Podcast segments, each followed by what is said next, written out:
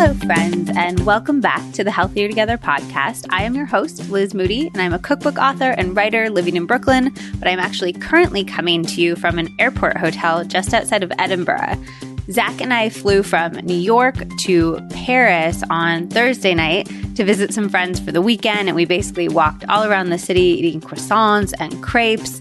And now we're about to head off with my dad on what's basically his dream trip. He's like wanted to do this trip for his entire life, and now he's finally retired and we can do it. But it's hiking and scotch tasting in rural Scotland. He actually wanted to act like hike between the distilleries and just hike all day and drink scotch all night. But I put the kibosh on that. So we are doing day hikes and then hitting up some distilleries and going on lots of hikes and all of that. So I am so excited to be out of the city and fall is just starting up here and the leaves are starting to get that sort of golden tinge and it's just glorious. It's also my first actual vacation that I've taken since my book came out.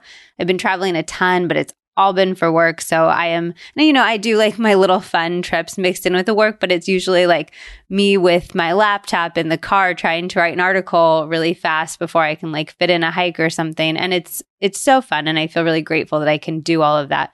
But it's nice to take a real vacation. So I'm trying, I got a bunch of my articles done ahead of time.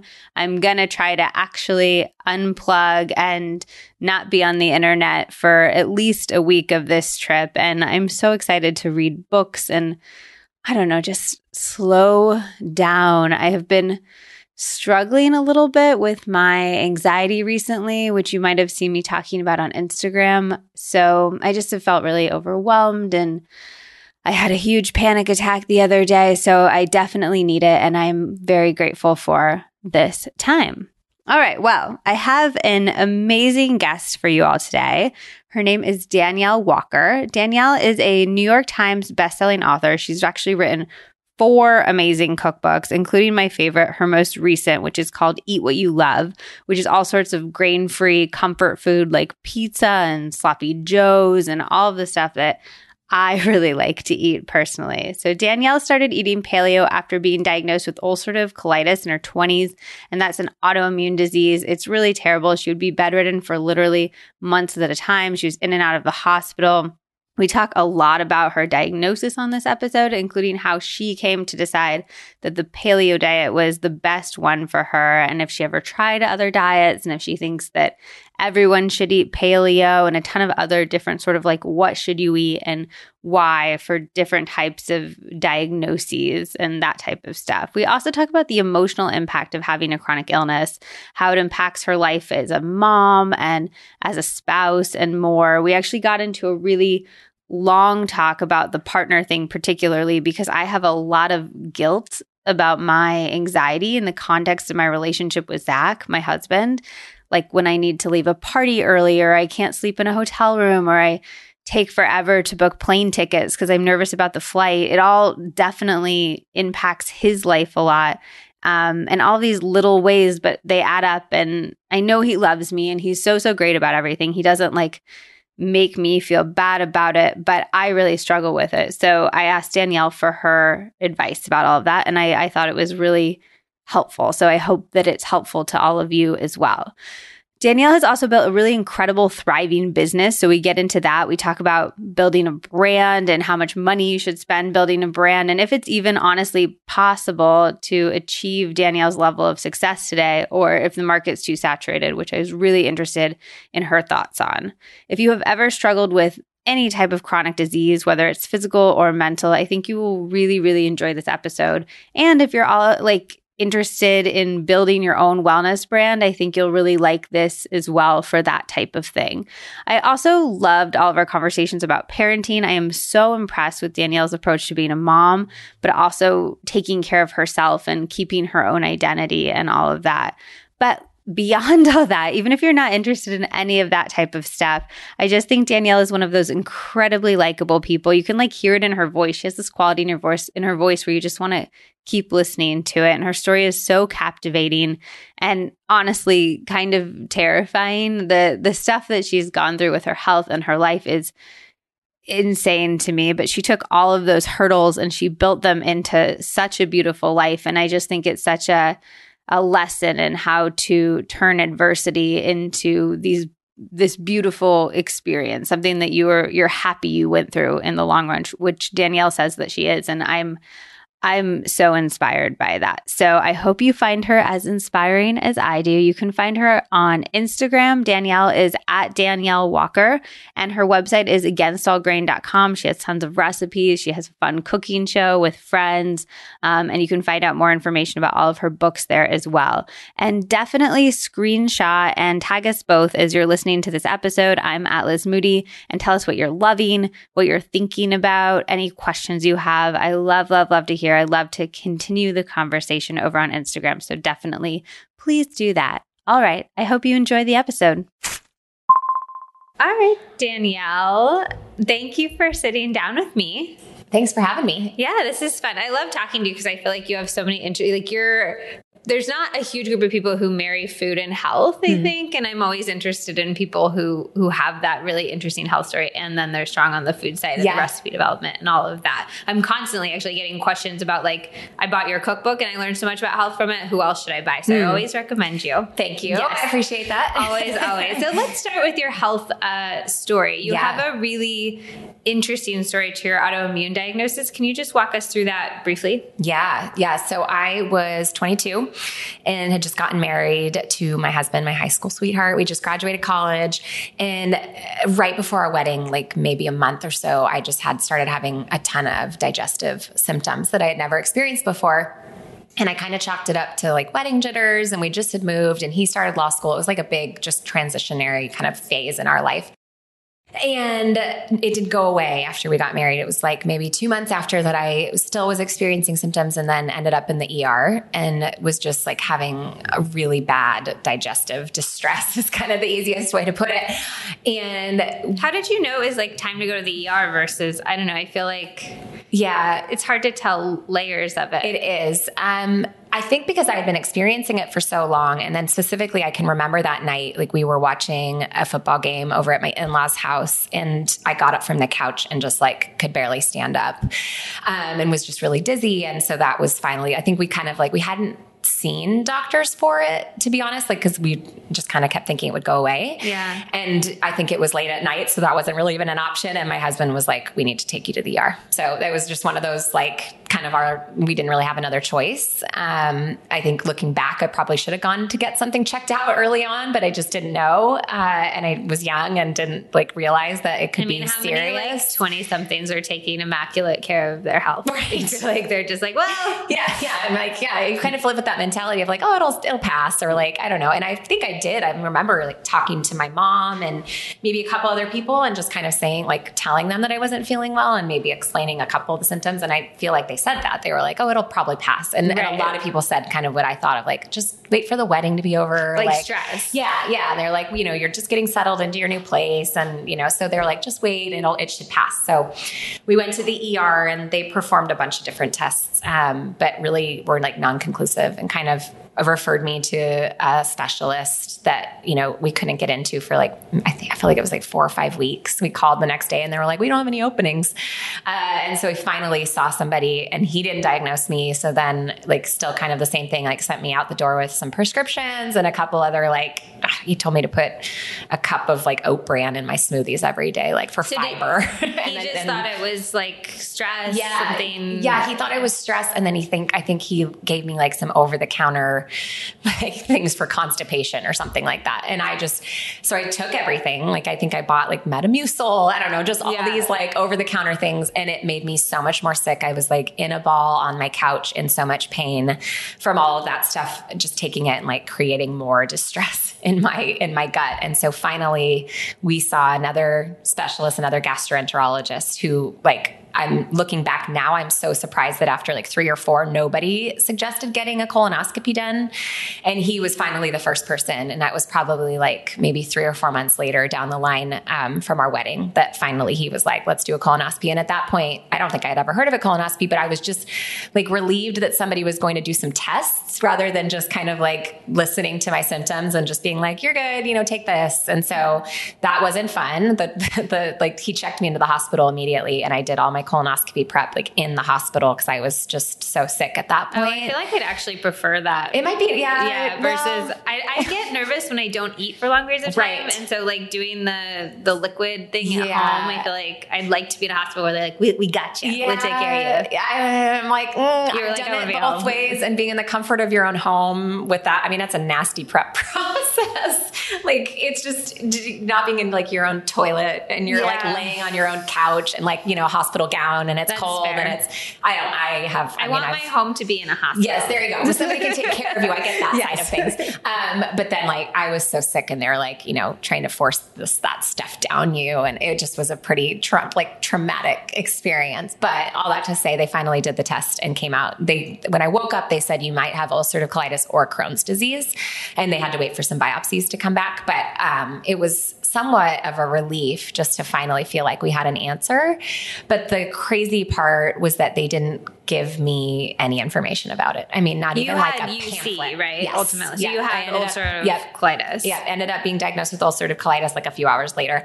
Uh, and the doctor just was like, "Here's a prescription. You'll live a normal life." Like literally, that was that was his words. You Were know? you supposed to take that prescription every day for the rest of your life? Okay. Yeah. Um, and at that point, actually, I think I was on two. So he put me on a prednisone steroid and then like an anti inflammatory prescription that people go on for UC and Crohn's.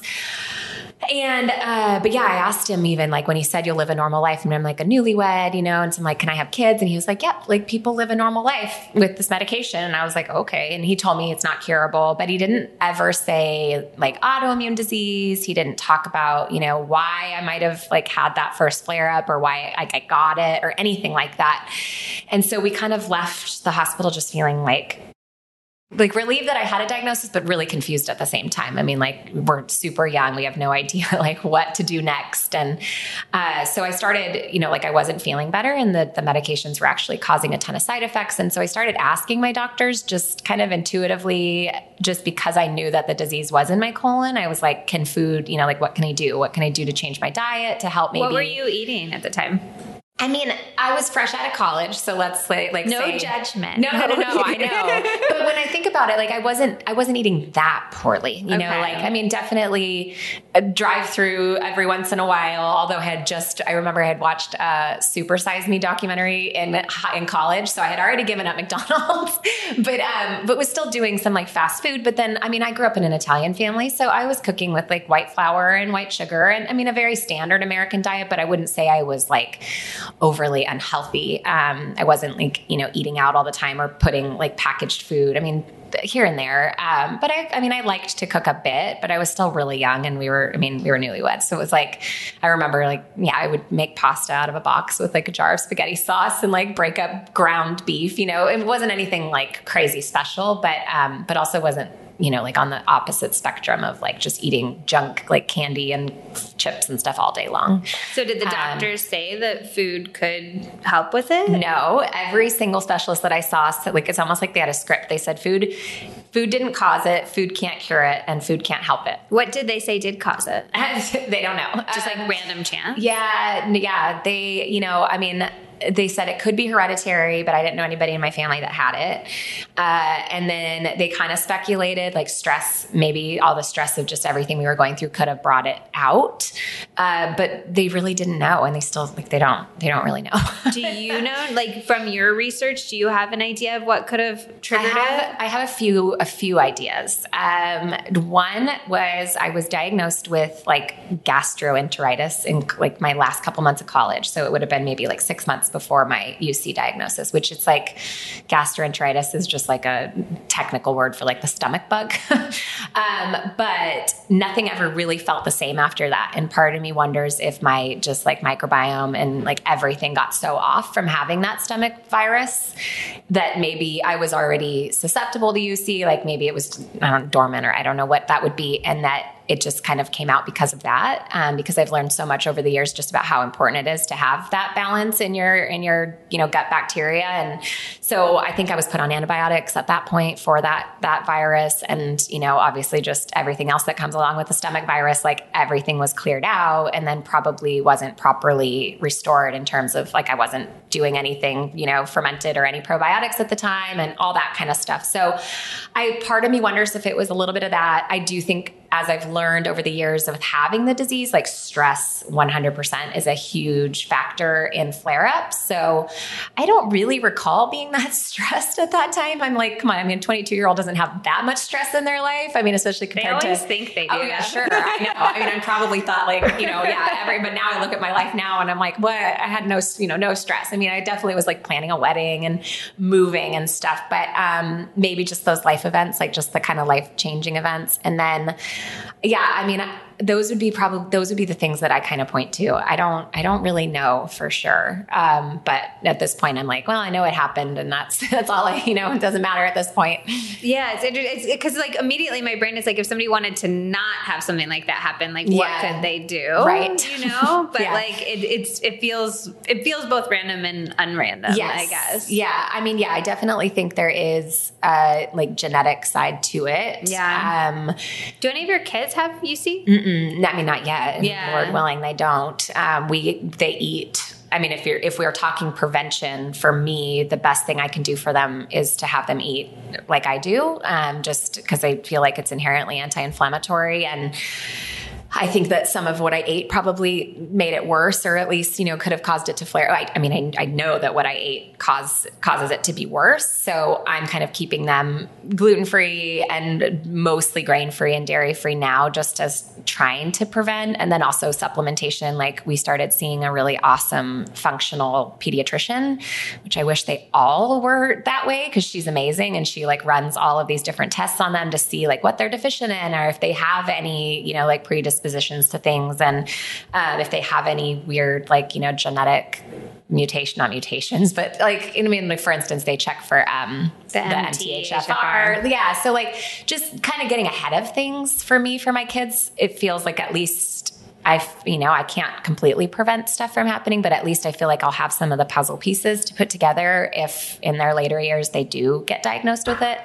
But um, my hope is that they don't because it's just awful. And I can't, like, I have a lot of followers who have kids that have Crohn's or colitis or other autoimmune conditions. And I like cannot imagine how horrible that must be for a mom to have like your eight year old, you know, going through like what I went through as, as a young child. So um, my hope is that they're not ever diagnosed with it. And then I'm w- wanting to kind of start to like, I haven't yet because they're still young, but I, because stress is such a huge part of it and not just stress like physically, but emotional stress and mental, like I think all of it is, is so important of just your whole like body wellness. And I've learned that if I'm not handling my stress well and I'm not taking care of myself or not getting enough sleep, or I've had like a particularly like emotionally traumatizing period of my life, like I can still have flare ups no matter how well I eat and how like strict I adhere to kind of my my way of eating, which is like a paleo style diet. So as they grow up, I would like to try to instill some of that in them of like you are really like your body is really important, your mind is really important, you know, like make sure that they've got good mental health and emotional health and that they can talk about things that they're going through or you know so that they're not like manifesting stress in a different way too because i think so much of that has to be learned What do you do when you are? We'll get back to like your food and your Yeah. diet that you used to heal, but what do you do when you are stressed? Like you just you're in New York City, you just had this like no night of sleep because there was construction outside of your hotel. So when you have things that are sort of out of your control, Yeah. how do you mitigate that? uh, putting myself first, which is like become something I've had to really learn. Like I just wrapped up a book tour in January and I see people I know in the cities, you know, and they'll be like, let's go out to dinner or let's do this. And I have to just say no to a lot of that. So like last night I wrapped my meetings at four, I think, and I crawled into bed in my hotel and just like laid there and read a little bit and watched some TV, like just to kind of like completely decompress and kind of check out. And then I went to bed. I think it was like 9 30. I went to bed and I got up at 8.30 which is really great. All my friends who are moms whenever they travel they're like the best part of travel is you get sleep. to sleep. yeah. Yes i know. I always say i'm like it's it's the blackout drapes the earplugs and like when you're a mom you just listen like eh, you can be sleeping but you're always on like in case there's a noise down the hallway or a noise on the monitor and so i don't feel like you really get like deep sleep at home because you're just always like is somebody going to get up? Even when they're like fully sleeping through the night you still don't because you're just like the one offs or I don't know. So yeah, when you're in a hotel, it's like you have no cares in the world. You know, it's like you have no responsibilities. So you, I close the blackout drapes, I put earplugs in, I put white noise on. It's like I'm out to the world. How do you deal with the like? I think a lot of people would like to put themselves first in theory, yeah. But then they're like, oh, I'm being a bad mom, or oh, right. I'm being a bad friend, or oh, I'm being a bad partner. How yeah. do you deal with that? It's a good question, and it took a long. I mean, I'm I'm still learning how to do this and still trying to to make it a priority because I'm definitely like a people pleaser and a type A. And I'm like, I don't want to let people down. And so a lot of my life before and even after like being diagnosed and when I was sick, I would run myself into the ground kind of with that mentality of like, I have to do this and I have to do this. And I would put myself, you know, second. And I learned that I'm not a good mom if I end up getting sick and I'm in bed for two months, which is what happens, you know, or maybe more. So it's like I have to kind of choose that. And it's it's definitely like a daily choice, but it's like I can run myself into the ground to be the like quote unquote good mom or good, you know, wife or whatever, and then end up sick and be t- completely incapacitated and then really let them down. Or I can try to really prioritize giving myself and it's not like you know, I mean, I'm not like getting, I'm not like, I'm going to go get a two hour massage every single day, but it's like little things like I'm going to schedule a 45 minute nap into my afternoon, you know, and so whether that's like working with my husband to make sure that works or a babysitter or whatever it is, like if I know I need it, and especially in like a sick kind of period of time, then I have to do it and it's important. And it took me a while to realize that, like, because especially with my disease and a lot of autoimmune diseases, it's like sometimes you get to a point where it just dips super fast and you cannot bring, you can't get it back up without like serious medications or just laying in bed doing nothing for a few months. So my thought process on it is like, if I can get ahead of it, you know, then I will ultimately be a better mom because I'm not laying in bed for months at a time. And what about with your partner? Like, so I my sort of struggle has been anxiety mm. and it's been really interesting in my relationship because I feel like I almost need more in the relationship like we both bring different things to the table right. but when I need to do something because I might have a panic attack or because it might trigger my anxiety in some way yeah. it's much different than his preference and sometimes right. I feel very um, like guilty about it, but also yeah. sometimes I'm like, well, I have to deal with my anxiety internally, which is much worse. So like the little bits that you deal with it externally isn't yeah. that hard. And I just think it's a really tricky relationship dynamic. Yeah, it is. It definitely is. Um, my, I wish my husband was here because I feel like that's such a great conversation to have with like the the caretaker, partner, yeah. the part, the partner. I mean, I think in one aspect, we were fortunate that we we like grew up together. I mean, we started dating when we were 16, and well, I was 16, he was 17, and got diagnosed as like newlyweds. And I think for a lot of couples, it does tear them apart because it's a lot of stress on the relationship. And I mean, he was having to like take care of our young babies every time I would have a postpartum flare, and I definitely like dealt with a lot of eh, like guilt about that too. Of just like, gosh, you know, I feel bad that he's he's having to like lay down his like life or his wants or his dreams to help take care of us and i'm grateful that he's like an incredibly supportive person and loves our family enough to do that but i also had to well, there's a few things. Um, I think one was realizing that he needed to have like time, you know, so like he likes to run and he likes to like work out. And so I had to really like make sure that I was giving him that time of like, this is really important to him. And, you know, he's doing so much else that like I can't ever give him a hard time if he wants to go out for like an hour and a half run or whatever it was, like trying to see what his priorities were and supporting him in that. Um, and then showing how grateful I was, I think also for how much he like took care of us. Um, and then just encouraging encouraging like discussion. There were a couple years, like in our earlier years of getting diagnosed, where I just didn't even know that he was like having trouble with everything, like emotionally, because he was so strong from the outside. And I'll never forget, he did like an interview for TV somewhere and told somebody that like he would leave my room and cry. And I was like, I had no idea. And I just, so after that, it was like we started really talking because I think when you are the person who's sick, you're so overwhelmed with everything that you sometimes don't stop to think about how the person that is helping you feels.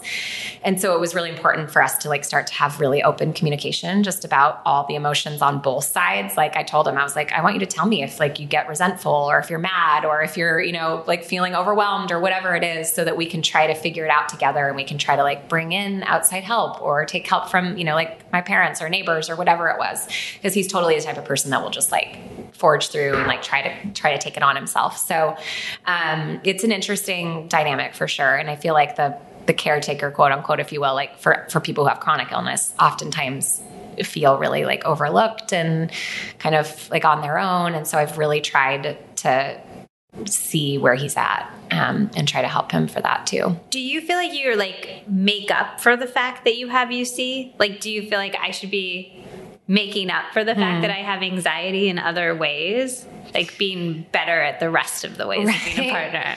No, I mean, not necessarily, but I guess because I do go through like periods where I really can be sick for like multiple, like a long time, um, which I guess might be different in like an anxiety situation. Like, I guess because I am sometimes incapacitated for a certain amount of time, sometimes I try to like make the the other months like really great. So I guess in a way, yeah. Uh, but it's also like sometimes I'm like, well, I just missed three months of my life. Like I do want to make up for it in a sense. Yeah. So maybe like in that way, yeah, yeah. Um, and be grateful for like the time that I'm feeling well. And like, I want to make the most of this, you know, like I remember what it was like to feel sick. Um, but no, I mean, it's kind of just become a part of my life in a way. Like I know I have it and I know that there are going to be times where I still might get sick and where, you know, but I, but I'm grateful for like the healthy times and that the times where I do still have flare ups occasionally, like are not nearly as severe as they used to be. Um, so trying to just kind of live in like that grateful mentality, I guess, from day to day. But yeah, I don't know if I try to make, I don't know if I'm like, that's a good question. I don't know if I've ever been asked for that, asked that before.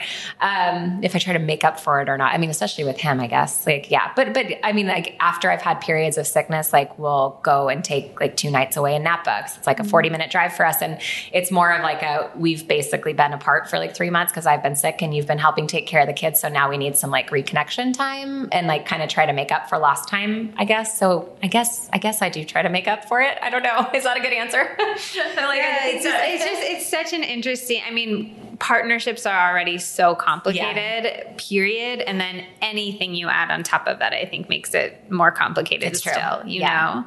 What is the state of your UC now? Like, how often do you have flare ups? Yeah. Uh, so it's typically I only get them after I've had a baby, which is kind of crazy. Um, and that I'm in almost this like kind of unknown state right now because I have had lots of pregnancies over the past what like my oldest is almost nine. So I do really, really well. My UC like goes into complete remission when I'm pregnant. And then typically like eight or nine months after I postpartum, I end up having a flare up. And thankfully, for the most part, like we, I still, they're not great, but they're much better. Like I haven't been hospitalized and I haven't had to go on any of the like serious, severe medications for it. So we're kind of in this state now of like, okay, if we're done with our family, which I think we are, like done having kids, then now I'm curious to kind of see where it goes because I feel like I can really manage it with food, but there's the things that are kind of those outside factors that I can't control with like postpartum with like hormonal shifts and not sleeping and the stress of like just on your body of having a child. And so, you know, it's like those felt like outside factors that there's just nothing I could do about it to prevent it. And now I'm kind of like, okay, what, what will this be like? Um, so it's interesting. I feel like I'm in a little bit of like a, an unknown kind of phase at this point. How long, how old is your youngest? My youngest is two. Okay. So yeah. it's been two years. Yeah. Yeah. And I had a flare up when she was like nine months old. Um, but it's crazy because it's like, when I had the one when my oldest son was nine months, that's the last time that I was like seriously hospitalized, had to have blood transfusions. This was pre food. And so I've still gotten sick, but I feel like so much more hopeful when I have them because I feel like I know that it'll pass and that it won't be as What does severe. it feel like now? Like if you're not in the hospital getting blood transfusions, like what, what was the most recent one like? Um, well, I get really anemic because part of UC is like internal bleeding. So just like super tired and needing to sleep and rest all the time. Um, and then just like really malnourished because I just can't tolerate a lot of food and super like I'm just trying like thinking what else. Um, that's kind of the biggest thing. I just end up having to be in bed for a long time and just to recover from all of that. For like weeks? Mm, the last when she was little, I think it ended up gosh, they all blend together. I think with that, I think I might have been in bed for a couple months with her with that one. Yeah. And how do you deal with that psychologically like they they did a really interesting study where it was like about bed rest and pregnancy mm. and hmm. one of the biggest conclusions of it was how hard it was psychologically on the women like mm-hmm. so many women had literal PTSD just mm-hmm. from being on bed rest and you were essentially on bed rest yeah. numerous times in your life not during your pregnancy but yeah, because of afterwards. it's tough and especially as a new mom when like you've got a baby who's depending on you so it's really difficult um, to be laying in bed this time around like like I knew I needed to just kind of stop everything and get into bed and just stop because that's like it won't get better if I'm just like trying to go about my normal day.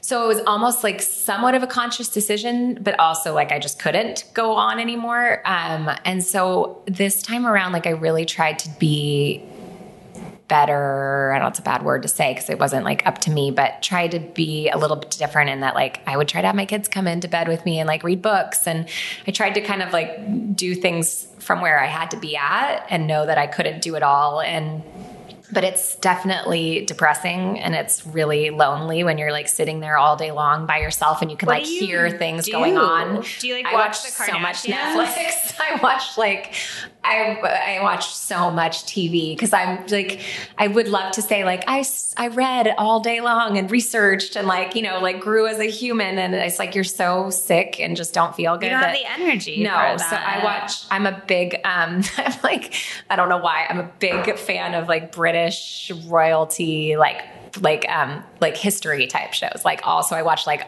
all of the like Victoria and all of, I mean, just like way back, like I forget all the names of the them. Tudor, the Tudor, all of that. Like I'm super fascinated seen, with all um, of that. Reign. Yes, I watched that too, but I was like, it's in, like for teenagers, but I like really, it's like my guilty pleasure show for a while. I watched it all, but I realized as I was watching it, because I was like, this all can't. I was like researching next to it yeah, as I was watching it, and so much of it is not true. It's like not historically correct but that's correct. interesting too. I love like uh, getting the fiction entry point and then sitting there with my computer and trying to figure out like what's factually yeah, accurate yeah, no, totally. and what's not. And trying to like And she was really hot. Mary Queen of Scots, she was like the hottest yeah. queen ever, apparently. Yeah. But like all what was it like there was like a brother who was not real and I don't know, anyways. but it was very entertaining. So I liked it.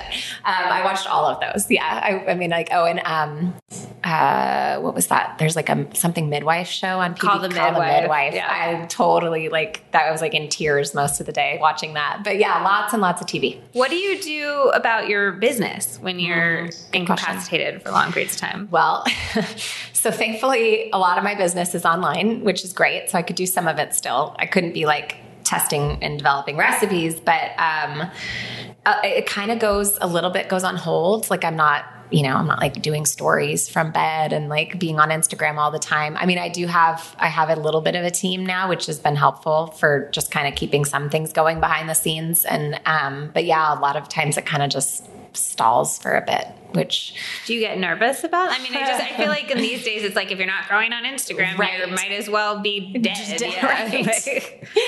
i mean gosh I don't really recall being too nervous about it, to be honest, just because it's like, I don't really have a choice. It's like, it is what it is. Yeah. And I am grateful that I do have the type of job I have where I can be in bed for a couple of months. Yeah, because what? it's like God, people can people lose their jobs. When yeah. they take well, I mean, when I was newly diagnosed, I was on med I took medical leave and it's like you get paid like a fraction of, you know, what you get paid. And my husband was in law school, but it was like our only option, wow. you know. So that is something that I'm I mean, I'm grateful that I have that flexibility to be able to do that. Um, and to be able to prioritize.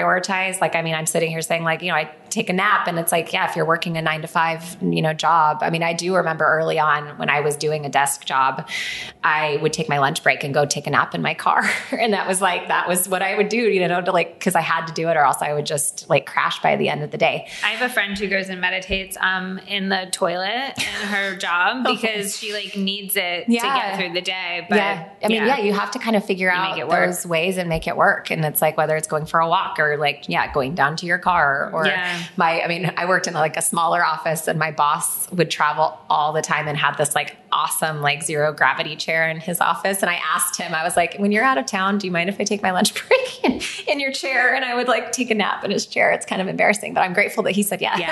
I also think that's a huge lesson to just like ask people yeah. when you need stuff. I'm constantly telling, I'm like, my life motto is never be the one to say no to yourself. And mm. I think that works really well for careers, but it also works for stuff like naps. Totally. Or like when you just, you, or you need your partner to do something yeah. and just ask yeah. first. And then they might say no, but like they might not. Yeah, no, totally. It is good to ask. And I mean, I think a lot of people like, you, I feel like even when I say it sometimes, I'm like, gosh, that sounds so lazy that I'm like, I need to take a nap, you know? I'm like, but it, it, it's really important. And I'll notice like a total difference in my symptoms with a day where I don't have get a lot of sleep from a day that I do get a lot of sleep. So it's really interesting to think about how your UC in general would um, have impacted yourself. Like you just said, it, you sometimes you're like, oh, I feel really lazy, but then also your UC in some ways has led you to have this incredible career and all of these books oh, yeah. and stuff like that. Yeah. And it's just, it, it must be an interesting like, do you feel grateful to it at this point? Yeah, I do. I do. Um, I would not be doing what I'm doing if I wouldn't, you know, if I wouldn't have had it. And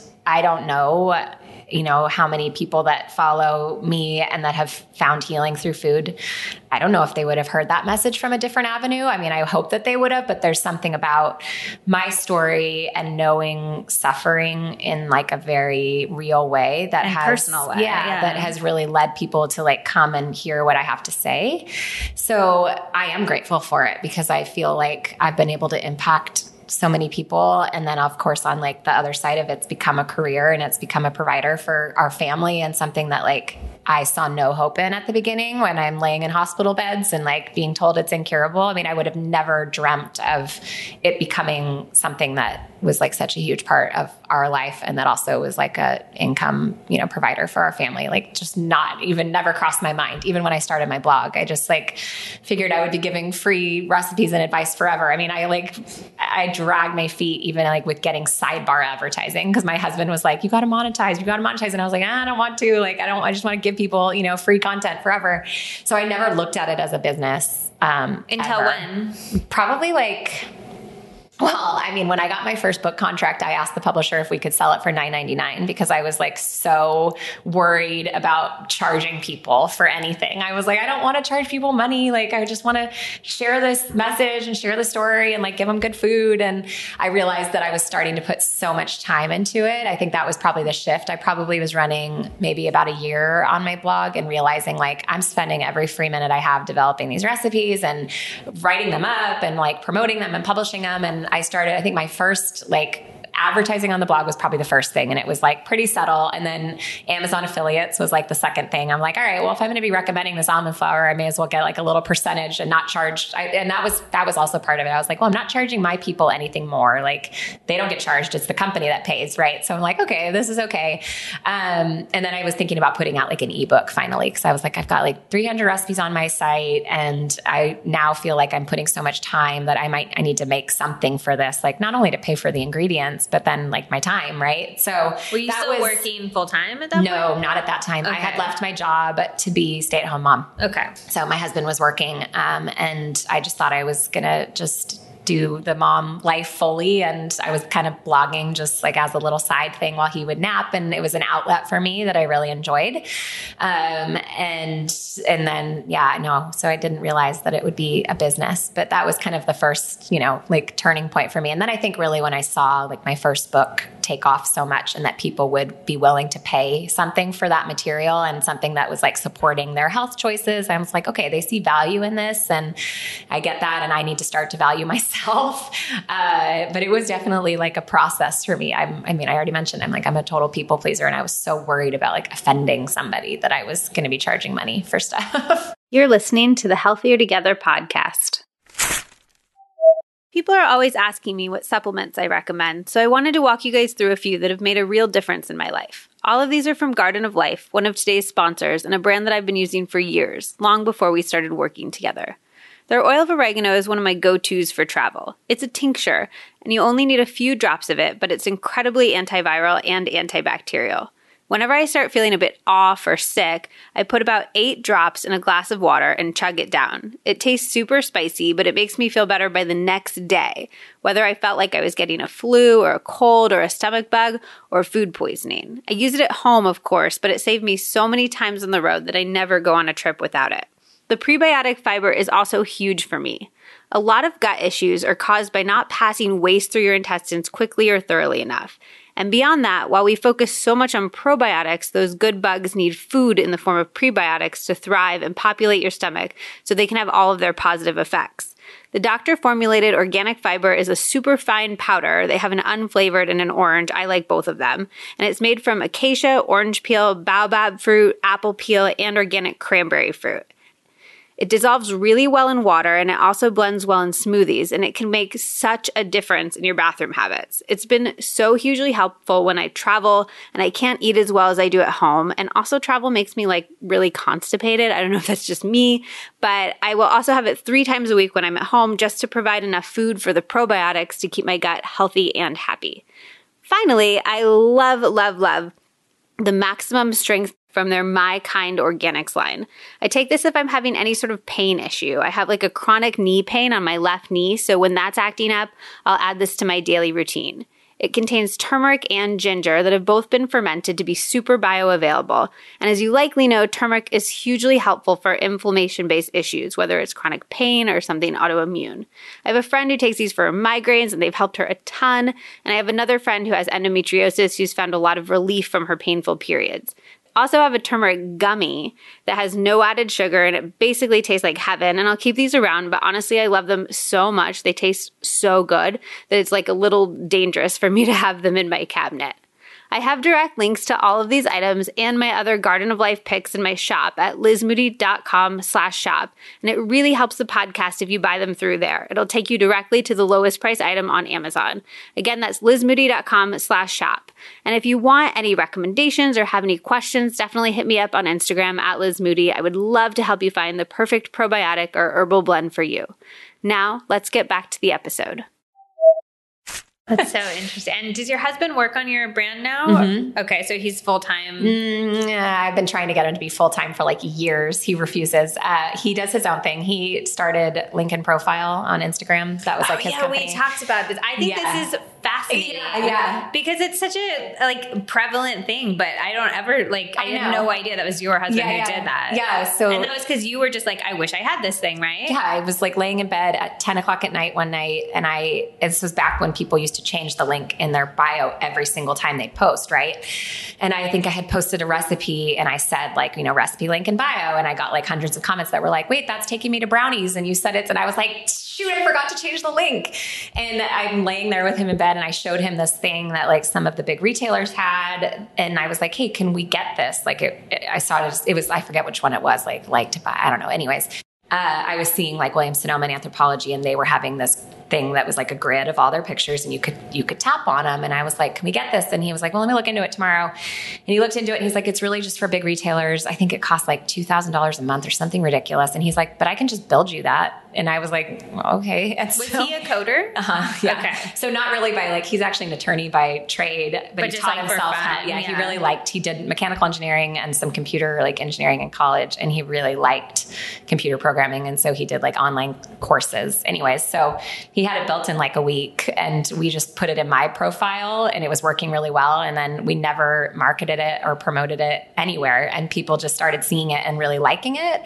and started using it. And now, I mean, it has, it has a lot of users and like I'll sometimes stumble Do on Do they this. pay every month? Yeah, but it's like super cheap. I mean, it's like a few bucks. It's but so like cheap. a few bucks every month from a lot of yeah. people adds up. Yes. You know? Yeah. Well, yeah. And they they have now taken Linkin profile and turned it into something a little bigger called Tap Bio. And that's like kind of their new they like took everything that they made from Linkin profile and and put it into developing Tap Bio. And what's Tap which Bio? It's similar, but it has more options. It was kind of similar for me. So I was like going on tour and was like, I just really want to be able to promote my tour but you know, like not have to link every single picture. And so it's almost like a mini website in your Instagram bio. So you tap the link and you can choose and customize like your own little like cards. It kind of looks like, like Instagram stories, sort of. Yeah, yeah. Okay. It kind of looks like Instagram stories, but it's like everything is is linked and you know like can send you out to everything you want so it's like i can you know have one card that like sends it's my instagram grid still but then i can have uh, you know one that's like all my tour you know dates and tickets and they can tap on them and like go buy the tickets or um, they have they have well my my favorite thing now is they have a youtube integration card so it's oh, like cool. people can watch all my youtube videos in my instagram bio which is oh, really nice cool. yeah. yeah. so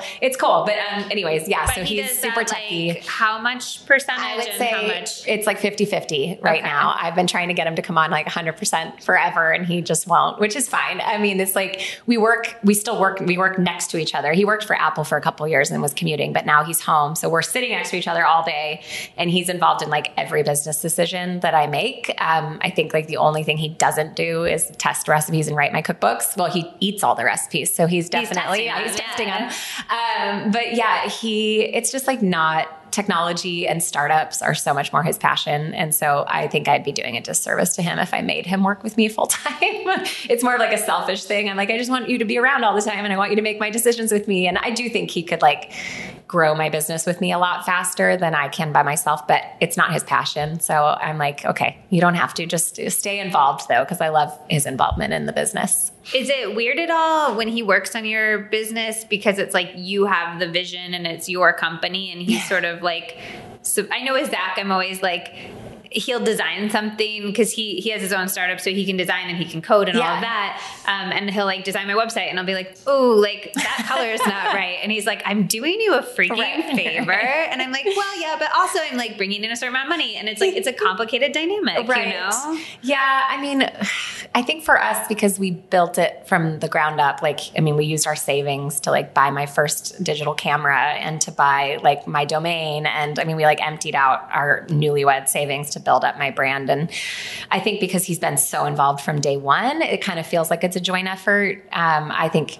well, I think I say that more than I show it. Sometimes he's like, "You take all the credit," because I think because I'm like the face You're of the it. face of the yeah. Um, but I mean, I, I mean, I tell him this when I really stop to think about it. I'm like, there's a reason why people like trust and follow me, and that's because of like us as as a as a couple and as like everything we've gone through. And I wouldn't probably have gotten through most of my flare ups if it wasn't for him. Like he was my advocate with doctors, and he was the one that told me to start a blog. And so I mean, it's like he's been there the whole time. So he I mean, like too good to be oh, He's kind of too good to be true. The only thing that we couldn't do together that we had to stop was he used to film all my YouTube videos. And I think if you were to watch all like the, the cut B roll, we'd be bickering most of the time about oh, like, really? I don't like that shot or don't tell me to say this. Or he'd be like, you're not pausing enough in between what you're saying. I can't cut it. Like, cause he would cut them too. Or I'd be like, I need that video like yesterday. And he's like, I still need to cut it. That's it. what kills me is when I'm on a deadline of any sort, and Zach's like, "I'm this. This is not my deadline. This is your deadline." Right. And they've got their other like Yeah. business and other things they're doing. That's so the worst thing. For the sake of our marriage, we stopped doing my YouTube videos together and I started hiring those out. But um, yeah, I mean, I feel like we've been partners the whole time, but I do think him having his Own thing that he's doing and that he's really passionate about and that he's really good at. Like he could come and, and work with me full time, but like that's not his that's not like his awesome skill set, right? So I think that's kind of what helps keep it keep it like working is that is that we are kind of doing 50-50. How did you know, like, how much money was okay to put into your brand at the beginning, or even now? Like, I think these days, every a lot of people like are like, "Oh, I want to start a brand," and then they go on Instagram and there's like already 14 courses you can take about how to do Pinterest and how to Right. do Instagram, and like, do you need to go buy this camera? And I think a lot of the more famous people are like.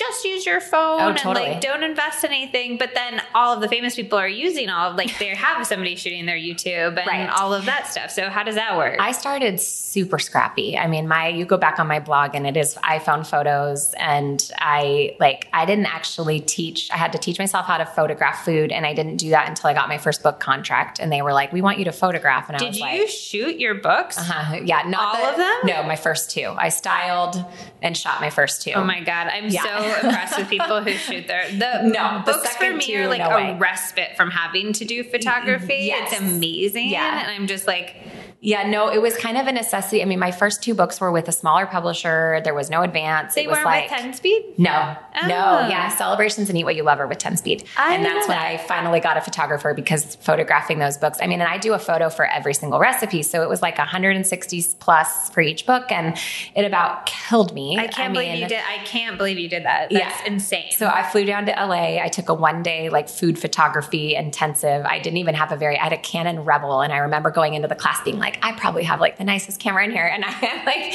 everybody has their like, you know, Canon like Mark or I don't know. Anyways, so I was like learning how to shoot on this little like DSLR, you know, camera and then realized at the end of that class that I was like, oh, I can't even do half the things she's telling me to do. Like I can barely change, you know, whatever. I still don't know that much about photography, but couldn't change like the f-stop and my photo. I don't know. So, but, but honestly, like we invested money as we saw things grow and we just, but we just would do it little bits at a time. I mean, like I had a dot WordPress blog for probably a whole, like a couple years. And then finally, when we started seeing more traffic and kind of, you know, getting to make a little bit is when we were like, all right, like we can, you know, buy our own domain. And we did use some of our savings, which when I say that, it's like, I mean, we were newlyweds. We didn't have a ton of savings. It's not like we like emptied out hundreds of thousands of dollars or anything like that.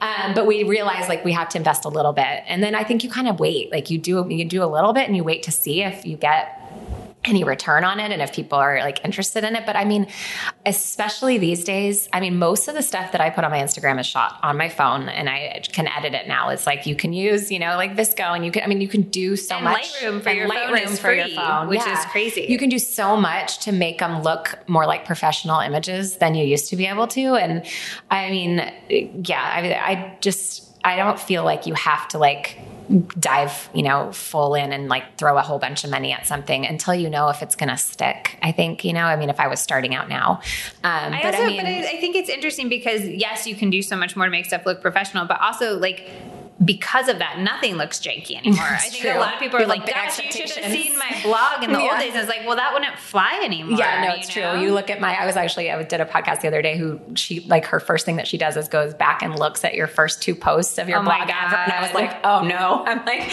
what did Just I say? What did I? Yeah, like, what did I say? What did the pictures What was your like? first blog post? Um, so she said it was a muffin recipe. I'm pretty sure it was this like turkey soup. I can see the photo in my head. It's like yeah, I'll have to give it to you for like your page afterwards. It's like this yellow toned photo that I took on my phone. The, the, vegetables were all like grossly like overcooked and like brown. And there's a bottle of wine in the back, and it's like it's like up against this like red back. It was just bad, um, but it was like a turkey soup. I think I posted it around Thanksgiving. Um, but it, yeah, I mean, it wasn't like nothing was perfect. And I think, I mean, I recorded my own YouTube videos for a long time and um, photographed everything on my own. And I mean, even from like the side, my first book came out and like I had no marketing or publicity at, at all. And I mm-hmm. was like cold calling, you know, different producers and different magazines and trying to get on things and trying to get it out there. And so I think like having that kind of scrappy nature from the start, even if you do have capital to put into something, it's all about that mentality of like working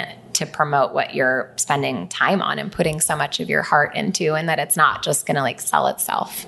Do you think that people can still become like you these days, or do you think it's sort of saturated? It's a great question. um, I do think I got in at a very good time. Like bloggers and cookbooks were not as big back then. And so I think I have like a pretty good foot in that space and it is a lot harder these days to do it. Um, i think especially with like the nature of people putting full recipes into their instagram captions and like there's just so much out there right now and there's so many cookbooks and there's so many blogs that i do think unless you have like a really powerful story or position or something that's like very different that is it would be hard to grow. I think like you can get instagram famous but like my thought on that is what is the longevity of that? And like where else? You know like i see all these people like there's people that started later than me that have a bigger instagram following but part of me is kind of like okay what but what do you have outside of that? Like what do you like, have what is it for? Yeah well like and if instagram closed down what would you have? Like yeah. there's no you don't have products you don't have books you don't like you know and so it's like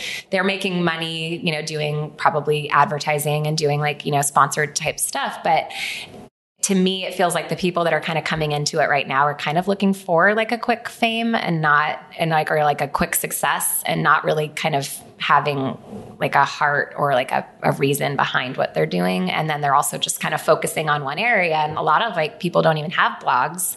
And I always kind of like go back to that question. I'm like, what if Facebook and Instagram just shut down? Like, yeah. what would you do? You know? So I don't, yeah, I mean, I don't know, like to be able to, to kind of get the full like brand kind of success is definitely harder. Like I'm grateful that I'm not coming into it right now because there's a lot of competition. Well, I also struggle with how much free content you essentially need to give to keep the beast right, alive. Like I'm like, okay, so I need to do recipes you know, several times a week to keep people interested in my recipes. Totally. And then what do I have left from my books? Free books, right? No, I know. I struggled with that a lot too. I ended up doing a lot of like guest posters. Like I had people come on and share their recipes, and then I would like recycle old content, and then I would sometimes share sneak peeks from the books. But that was definitely like a struggle with me too, because especially when my first book came out, like I was still really small, was still trying to grow, was still trying to like give people stuff so they wouldn't just like go away. Because if you just have a stagnant like blog or Instagram, people don't want to keep following you. So it was a struggle too for me that I was like, how do I keep this all up? And it's, Yeah. it's a lot of work. Books, books, people don't realize, but like writing a book is, I mean, it's a full time job. I mean, it can take, and it's like two year process and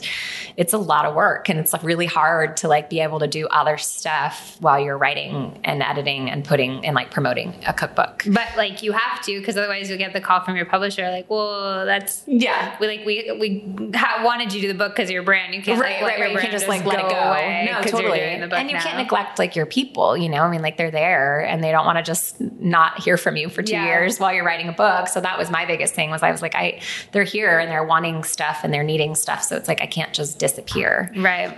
All right. So let's roll back to the food. Yeah. Everybody's like, no, no, no, you can't heal UC with food. and then you were like, I'm gonna go paleo.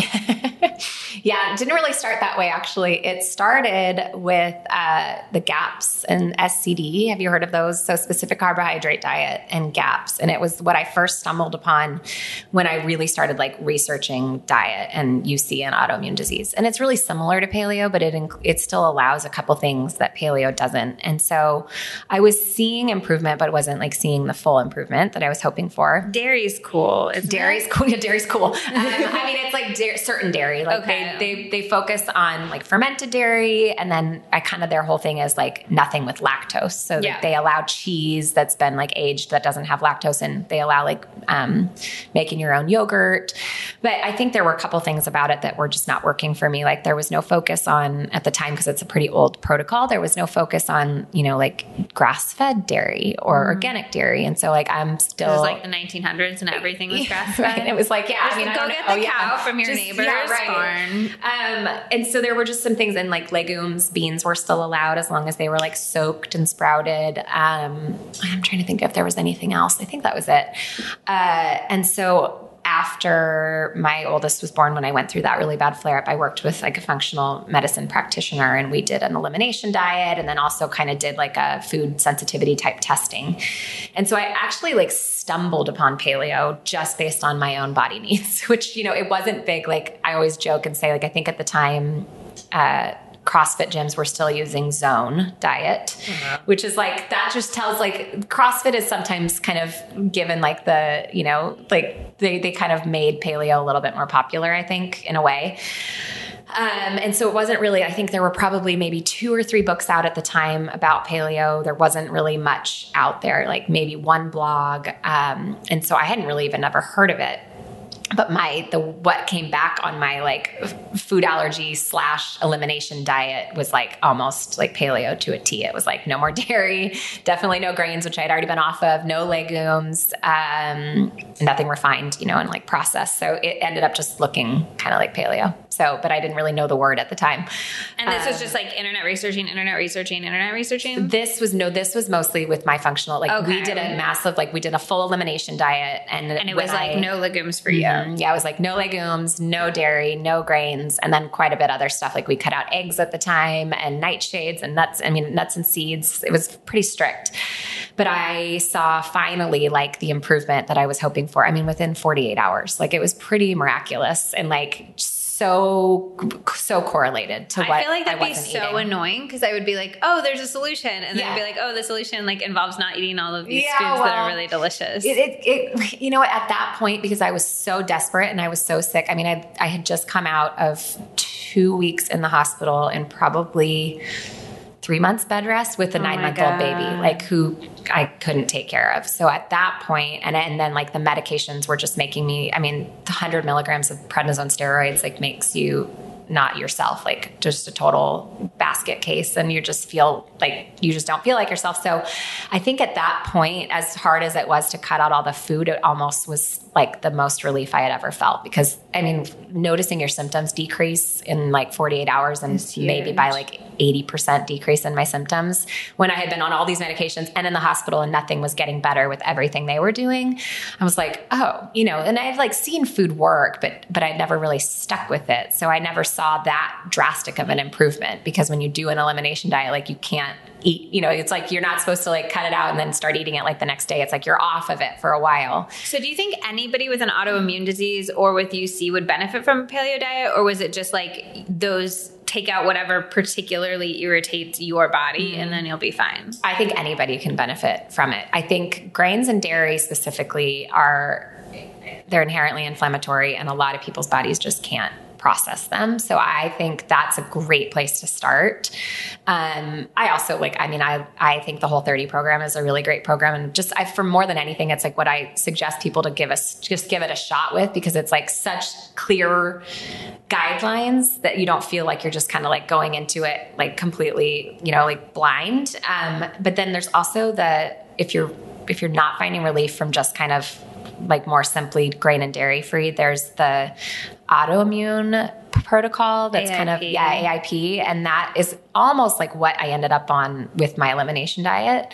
It is crazy strict, but I think for like a 30 day just to cut all the things out that could potentially be infl- like inflammatory and then you start to add those back in one at a time. And then that's really when you can see like you might you know you might be able to eat dairy but it might be the grains that are like causing you havoc, right? Or could be the legumes. So yeah, I mean, I think it's a great a really great place to start. What about food. people who ha- aren't having any symptoms? Like, do you think totally healthy people, like your husband, maybe yeah. should be eating this way too? So he's a good example. He started eating this way with me because I wouldn't stick to it.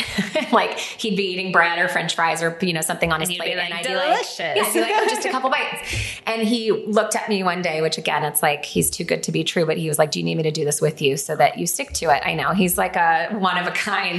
I, I really, really lucked out with him. Um, I mean, I chased him for a while in high school. So I did you really? yes, yes, I did. I picture. I think because you are, you're very like pretty, and you're also pretty in like a, a, you know, you're blonde, and I picture you as like the pretty popular girl in school with all the boys like fawning over you in high school. No, not at all. what were you like in high school? Just a quick side note. Um, yeah, total quick side note. Um, I mean, I guess I, I don't know. I had a couple guys, but no, I was really quiet. I played lacrosse. Uh, I just like I moved to California when I was a sophomore in high school, oh, and so it was a hard few years for where? me from Colorado Springs. So like a small, yeah, Yeah. kind of like so. I really wasn't. I was kind of like a little bit more awkward and like kind of quiet, and I don't know. I maybe and then you like saw him, and you were like him. yeah. He actually went to a different high school. He'd be a good husband. yeah, at 16. I'm like, I want to marry you. I, I kind of did. Um, yeah, no, I chased him for like almost a year. I mean, we were friends, like we were good friends, but I was like, you're going to be mine after this year. and he finally came to his senses after like, I think about a year. We dated for like, like two weeks in the middle, like in summer between his senior year, anyways. And then it was after his senior year, and I was going into my senior year that he finally like wore down and was like, and like, then you guys "All right, got married like you." pretty young. We got married right after college. So we were dating for about five years before we got married and got married when I was 22. Did Yeah, you feel 20, yeah. young? No, Because like I've always felt like an old soul. I mean, my roommate in college was 30 because I was so sick of like the young, immature. Like, I mean, my first two roommates in college, like one of them burned a hole in the carpet with an iron and left like stoves on, and everything was always messy. And they were the ones that like, like, "I don't have can't do this. this." So I literally like, like I found an older person to live with because I she was in grad school, and I was like, this is going to be so much easier. I just have always kind of been. I've always been an older soul. Like, Okay. I mean, I was like dreaming about being married and having kids when I was like 12. I just, it's just always been who I've been. So yeah, no, I didn't feel young at all. I wanted to be married like yesterday when we got married. I was like, I, we want, I wanted to get married all through college. I'm glad we didn't because we were so young and Yeah. we had a lot of like growing up to do. Um, but, but yeah, we were definitely, yeah, we were young. I think I was, I was 22 and he was 23. Were you the first of your friends? Oh, by like a, a decade. shot, yeah. Okay. yeah. Yeah. Much, much younger than any of our friends. Well, yeah. I also know you you're you're sort of involved in the religious and the church Mm-hmm. community as well, right? And people tend to get married younger. Yeah, I in mean, that gosh, world. my parents got married when they were like 19 and 20, and they're still together. That's They're- Which is pretty crazy. Yeah, and That's then insane. yeah, my husband's family is not like like religious, I guess I would say, but um, they're still together too, and they were a little bit older. I want to say maybe like 27, 28 type of thing. But yeah, I mean, I think we had a lot of people around us that did get married kind of young, and just because we met so young, it was like We've already been together. yeah, we've so already been together for like five Yeah. years. It was kind of like, you know, why why do we wait to like I don't Yeah. know. It was kind of like at this point we were just ready to like start our life together. I think that's funny now because I have friends who are in their early 30s and they date somebody for like a year and then they're Mm-hmm. like, okay, getting married. And Zach and I dated for eight years because we met when we were 22, Yeah, you know? right. Um, so just, okay, so he feels like he's totally healthy, but then Yes. he's like, Oh, yeah, I'm sorry. a perfect human. That was a so very I will do your diet with you. yes. Yeah. Um, it's, and then, so he would eat with me the way I needed to eat at home. And then like he was working at an office. So when they'd, you know, he'd like go out to lunch and get a burger with a bun or whatever. And he would come home on the days where he ate, you know, off and be like, I just don't really feel good. Or he'd be like, I'm kind of tired or, you know, like brain fog or just don't, yeah, they just said like he just wouldn't feel himself as much. And so he kind of like self diagnosed himself with like a gluten intolerance, like nothing serious. And he could still, if he wanted to, have it, you know, here and there. Um, he still does every once in a while, but he just doesn't feel like 100%. He just feels better eating this way. And I've seen that with a lot of just my followers or even like my parents. Um, or I got my mother-in-law to start eating this way because she had psoriasis and it like went away when she went gluten and dairy. Well, she's not dairy free. I've been keep trying to get her to go dairy free, but it's gotten a lot better. Um, and like my my parents kind of did. They didn't do like paleo, but they were pretty close. And they both are like in their well, I'm like I'm gonna make them older than they are. They're pretty young still. They're like in their early 60s, but um, they were like still running and biking and like just they said they slept better and you know just like all those things that i think when you say like a normal healthy person i feel like there's probably not anybody that's living in this country that can say like they feel good 100% of the time. Like they're either really tired not sleeping well like have maybe migraines or joint pain or foggy you know like just kind of foggy. And so what like maybe they don't have anything serious diagnosed or they don't have like a chronic illness but they may not be feeling like what they should Right. feel like. And so what i hear from when people when they do it you know they do a, either a whole 30 or they do like a 30 day elimination they just like they feel so much more like they should feel like they feel like they have more energy and they're sleeping better or like just the kind of joint like you know pains and aches that they just live with day to day or that they might pop advil for um, just go away. And it's like i think a lot of that is just the food that So where does eating. the like feeling good of that, of waking up and like feeling like you have energy and you're not achy and you don't have headaches, where does the feeling good of that run up against the feeling good of like having a glass of wine at happy hour and french fries with your friends and like sort of food is a huge source of nourishment for Yeah. us but it's also a huge source of psychological pleasure Totally. Yeah. I mean, that's one thing that I feel like I've been a bit on the outside of the public opinion in my space since I started. Like, I would in the early days get like ridiculed for recreating cookies or cakes or things like that. And like, more of like, well, if you're eating healthy, you don't need that kind of stuff. And I'm like, no, you do. Like, you do need you to- always need that yeah, you stuff. always need it. I mean, I'm not telling you to go sit down and eat a grain free cake five times a day, but like when you have a birthday party that you want to celebrate somebody, it's like you can still make a cake and you don't feel like you have to just be eating like carrots, you know? I'm like, it's not, I don't feel like that's a sustainable way to live. So, I mean, I still have a glass of wine. I can still do tequila sometimes. I'm like the, like the not plant based, I don't know what I would call it, but I can't do grain based alcohols. So, Right. and no beer, of course, because a lot of that has gluten, wheat in it. But um, I a glass of wine, I'm like, it's made from grapes. Um, I do try, and I've recently more tried to do more of the like natural kind of wines and organic and like biodynamic, and I don't know. Anyways, It's um, crazy. I, I this is like a quick mini lecture, but I think people think organic wine is um, just chem or the grapes aren't sprayed with pesticides or whatever. Yeah. But people actually winemakers very, very, very commonly, unless they're saying that they don't do it, will add chemicals to um, increase the tannins. Yeah. They'll add chemicals to increase the fermentation flavors. Like Right. they're literally adding chemicals into the bottle, Right. which I think is crazy. Yeah, and it doesn't have to be listed. No, I mean, I've learning more about 88 it. types of chemicals Yeah. added to like every average bottle of wine. Right. It's which crazy. And then not to mention like the sugar and the the sulfur. Like I mean, it's like, yeah, there's so much that's added into it. So I've been learning. I mean, we live right near Napa. It's like one of our favorite little quick getaways. Yeah. And I didn't know. I mean, like we just go visit any winery and I just am like, yeah, it's fine, you know, because it's not listed on the bottle. I'm like, it's it's great. And I've been learning a lot. And it's still like It's kinda crazy, that they don't have to list it on the bottle. Like that blows my mind. Because if it was a food, food- product, you would have to. Right. Yeah, Right. I think it's so interesting. I do too. I mean, even like yeah, food. It's like you'll see that line that's like less than two percent of right, but I'm like, you maybe they should put that on wine, like less than two percent of this chemical or this. You know, it's, Yeah. it is a little crazy, but yeah, no, I mean, in that side of things, like. I do 100% agree that there's a huge emotional tie to food. I mean, I think there's a difference between like emotional eating and eating that has like ties to, you know, traditions and that foods that are nostalgic and foods that like are, you know, like in terms of like your heritage that are passed down or things like that. And so I like don't ever want I don't ever want to feel deprived. I don't want my kids to feel deprived. I don't want other people that are needing to eat this way to feel deprived. So that's kind of why I've created all the recipes that I have. But I think you can. I mean, like it depends what you can tolerate, right? But I mean, yeah, a glass of wine or or whatever you can do to go out and still get to like socialize and you know be with people and or have them over to your house and like get to make things for them. But I do think that's super important. And I think there's so much life that happens around food and and so many like relationships. And I don't I don't feel like you have to like abstain from that type of stuff just because you have to eat a certain way. What do you think about the conversation that's happening in the wellness world now about wellness sort of being a new type of orthorexia or a new way to mm. sort of limit yourself? Yeah.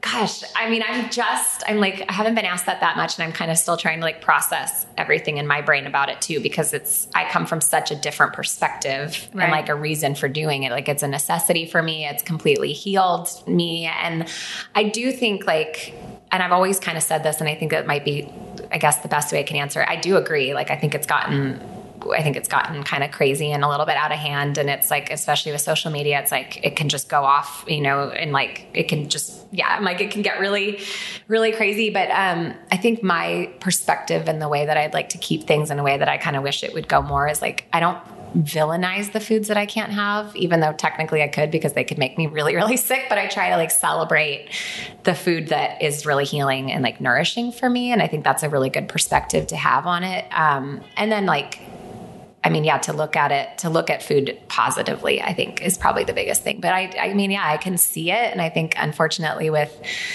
things like, you know, I mean, keto is one, one thing that I feel like has gotten like way too, not saturated. I don't know, like it's got, it's blown up and people are going to it for wrong, the wrong reasons Yeah. almost. So it's like, that's one example that Well, and the media is and- like part of that too. Oh, people are totally. like, oh, people are searching for media. Media has clicks. Like Yeah. we need to come up with keto articles, on- and then it just feeds the cycle. Absolutely. And the people that are putting stuff out there, like, are not, they're, first of all, they're not doing it for, like, I hate the, the right reasons. That's like such a dumb thing to say, but they're coming to it for like a quick weight loss or because they saw it on Pinterest or they saw it on Instagram and like, oh, she looks good and she does it. So I'm going to do it. But they're not like researching what it is or why. And, you know, like, I think that's what I've loved about the paleo community since it started. And I feel like it's really not, I mean, there's definitely like the odd like Pinterest, you know, or like Instagram account that just jumps on it like as a bandwagon that doesn't really like know what they're doing. But for the most part, I feel like it's really stayed true to kind of why people started it in the first place of trying to find healing and health rather than like trying to lose weight or jump on whatever like the most, you know, popular like diet is. And it also really focuses on like nutrient dense foods and not, you know, like I don't know, throwing like a, a stick of cream cheese into something. But yeah, it's a tough, I mean, the, the social media world has made it really difficult, I think, with all of the different special diets. And everybody believes that theirs is the right one. And they're like really, you know, it's like can get really intense. And I think it can definitely cause a lot of like disorder, like disordered eating. You're listening to the Healthier Together podcast. I want to take a quick break from this episode to talk about a special partnership I'm doing with a company I'm obsessed with, Natural Cycles. If you didn't hear on my earlier episodes, I'm sharing a mini diary entry on each podcast about using the app as a non hormonal way to prevent pregnancy. It has an efficacy of 93% with typical use, and it's 98% effective with perfect use. You essentially take your temperature with a basal thermometer, and then the app tells you whether you're on a red day, which means you should avoid sex or use protection to prevent pregnancy, or a green day when you're good to go. Because I'm doing all of this in real time, I've been able to answer your questions as you send them through, and you guys have so many good ones. One of you asked about how it works when you have an inconsistent schedule, like if you travel a lot or if you're a shift worker. This was super important to me in choosing a birth control method, since, as many of you know, I've been traveling basically nonstop since my book came out in April, crisscrossing the country and changing time zones, and I'm all the way over in Scotland right now. So there are two main conditions that you need to make the temperature taking element work. One is that you've gotten at least four hours of uninterrupted sleep and the second is that you have to take it within a two hour window in either direction every morning. So if you normally take your temperature at 8 a.m., you can take it anytime after 6 a.m. or anytime before 10 a.m., and that's still totally fine. So what happens if you don't get four hours of sleep or if it's outside that two hour window? Because the people at Natural Cycles are super smart, they've created a system for that too. You take your temperature as normal, but then you mark it as deviating when you input it into the app. This is put into the algorithm, and again, you might get more red days, but you still have that 98% efficacy rate. So if I travel and I cross more than a two hour time zone, which I did right now, I'm a five hour time difference in Scotland. I mark my temperature as deviating on the first night. And then after I've had a full night's sleep, I take my temperature as normal. Like I said, I have been traveling a ton since using the app and I haven't had any problems. I just mark it as deviating for night one. And then after that, I am good to go. Shift workers are a bit more complicated, but the good news is that you only need to measure temperature five times a week for natural cycles to work at its full capacity. So if you work shifts or there are a few nights that you sleep different hours, it'll still work great for you as long as there are five nights out of every seven that you wake up at the same time, whatever time that is, after sleeping at least four hours. They also have a great article about dealing with different shift working situations, just going through all of the different scenarios. I will share a link to that in the show notes if you would like to check it out. I hope that helps. I am absolutely loving natural cycles so far, and I'm really passionate about spreading the word about it to everyone I can since it's such an amazing non hormonal birth control option. I'll be answering more of your questions on my next mini diary entry. So if you have anything else you'd like to know, definitely hit me up on Instagram at Liz Moody and definitely check out naturalcycles.com. There's a ton of great information there and you can sign up and try it out for yourself. Now, let's get back to the episode. Have you people. ever been interested in experimenting with other types of diets that come out as like anti-inflammatory? I have. Um, I've occasionally thought about being vegan, but because I can't tolerate any grains or beans, I'm like, what I don't know what eat? I would eat. and I really know for a fact that I cannot tolerate grains or or legumes. So I'm like, well, that's not really an option. Uh, I also really feel like like grass fed meats and are like nourishing to me. Like I notice like I need the the I don't know like the iron and the protein, and um, I do really well on it. Um, I'm very interested, and I need to just like actually sit down. I'm super interested in um, all of Dr. Gundry's stuff stuff with mm. the plant paradox. Like, I think a lot of the things that you're cutting out on paleo are you know, like lower or no lectins. But like, I really am curious to hear even more about everything well, he does. Have you tried? So I I don't like I'm not super anal about lectins. Yeah. But I will buy pressure cooked legumes so mm, they don't have lectins. Have you? Can you tolerate pressure cooked? No. No. I mean, I used to soak and sprout and do yeah, all and stuff. all the stuff. Like, and I just never have been able. They still just don't sit well with me. do you do other sort of wellnessy stuff? Wellnessy stuff. like just you mean like like, do like, you what do you mean? any weird powders in oh, your smoothies? Oh, oh, do you take oh. supplements? Do you meditate? um, what's your workout? Yeah, yeah. Um, okay, so that stuff has become. I'm trying to do more of it. I think at the beginning, food was like all I could handle, and it was kind of like, okay, I got to just get this, like grasp this, and then maybe kind of start. So I'm learning more. I mean, I definitely I do collagen like in my coffee, and I haven't gotten into any of the. Um, like all the like mush, not mushroom, but like all the I don't know, like the powders. Yeah, like all the powders. Yeah. I'm trying. I'm like I want to try it because I'm super curious about it all. Um, I do supplements that are all like prescribed by my functional medicine doctor for sure. Um, I've just realized that like food is huge, but I still need a little bit of help like on the supplementation side of things, just with some like I mean I do like a liposomal curcumin, like just stuff for like anti-inflammatory, a few things that are kind of like gut healing. Um, What's gut? What are just? I think a lot of people listening are like, "Oh, super great! I could go to my functional doctor," but they don't like have one. Right. I know. Um, and I'm always pretty hesitant to talk about the supplement side of things, honestly, just because there have been so many times where I've taken like a list that somebody else gave and gone on them and, and ended up actually having like reactions to some yeah. of them, or it maybe not helping. And so I'm always like, I know it's really hard. And a lot of those, like, I think there's a lot of websites that have some of the functional medicine doctors have put their kind of lists out there. So I think it's really important to like work with somebody because even dosages can be so different, you know. But like, I mean, I do. Um, oh my gosh, now I'm not going to even be able to remember any of the stuff that I do now that you just asked me, of course. But um, do you do a probiotic? Yes, I do a probiotic. Okay. that is, I'm like, yes. And then I eat a lot of fermented is there a brand too, of probiotic you like? Uh, not right now because the one that I used to use is not in production anymore. I used to well, and I used to use one called VSL three that's like kind of yeah. specifically for Crohn's. Didn't they get recalled? Yeah. Well, they like that was the through, one I like. I recommended to yeah. everybody who needed like serious serious one, right? And then my editor, my book editor, yeah. actually texted me and was like, "This pill you recommended no me has been recalled. No, I don't know that it was recalled. They went through some like legal thing between the two partners, and so I think uh, they off they did like an offshoot into another one. But the new one, and maybe VSL had it too, and I just didn't notice. But the new one does have a little bit of dairy in it, uh, so it just kind of ah. depends. So, anyways, I'm kind of on the search for a new one. Um, I also used to use um, gosh, there were quite a few that I've been on over the years. But um, if just like store bought brand, the best one I think is Ultimate Flora. Um, it's like a super high potency, no dairy, no gluten, no soy, like that, no corn, I think. Um, and you can just like get that at Whole Foods. So that's kind of like the one that I'm going to take in the interim. Um, I'm going to think about the other things that I take because it's like. You know, Dr. Gundry takes over 100 supplements every day. Does he really? Yeah. 100? Yeah. Holy, I'm like, that's a lot. I when mean, I was still full time at MBG, I wanted to get the entire list from him, but I also feel like a lot of them might be like his brand. Sure. It would just be like a huge advertisement right, right, for right. his stuff. But he takes yeah. hundred a day, which is like really insane. A lot. You kind of, it is a lot. You also kind of wonder, like, can you find the full healing without all of those or not? You know, I think I that's know. always the question. I think people are always like, am I taking this because, like, do you know, when people ask me, like, what of those cool new things should they try? I'm right. like, I always am like, what is your issue you're trying to solve? Right. Yeah. And if you're just doing just it because it's like cool and interesting, right.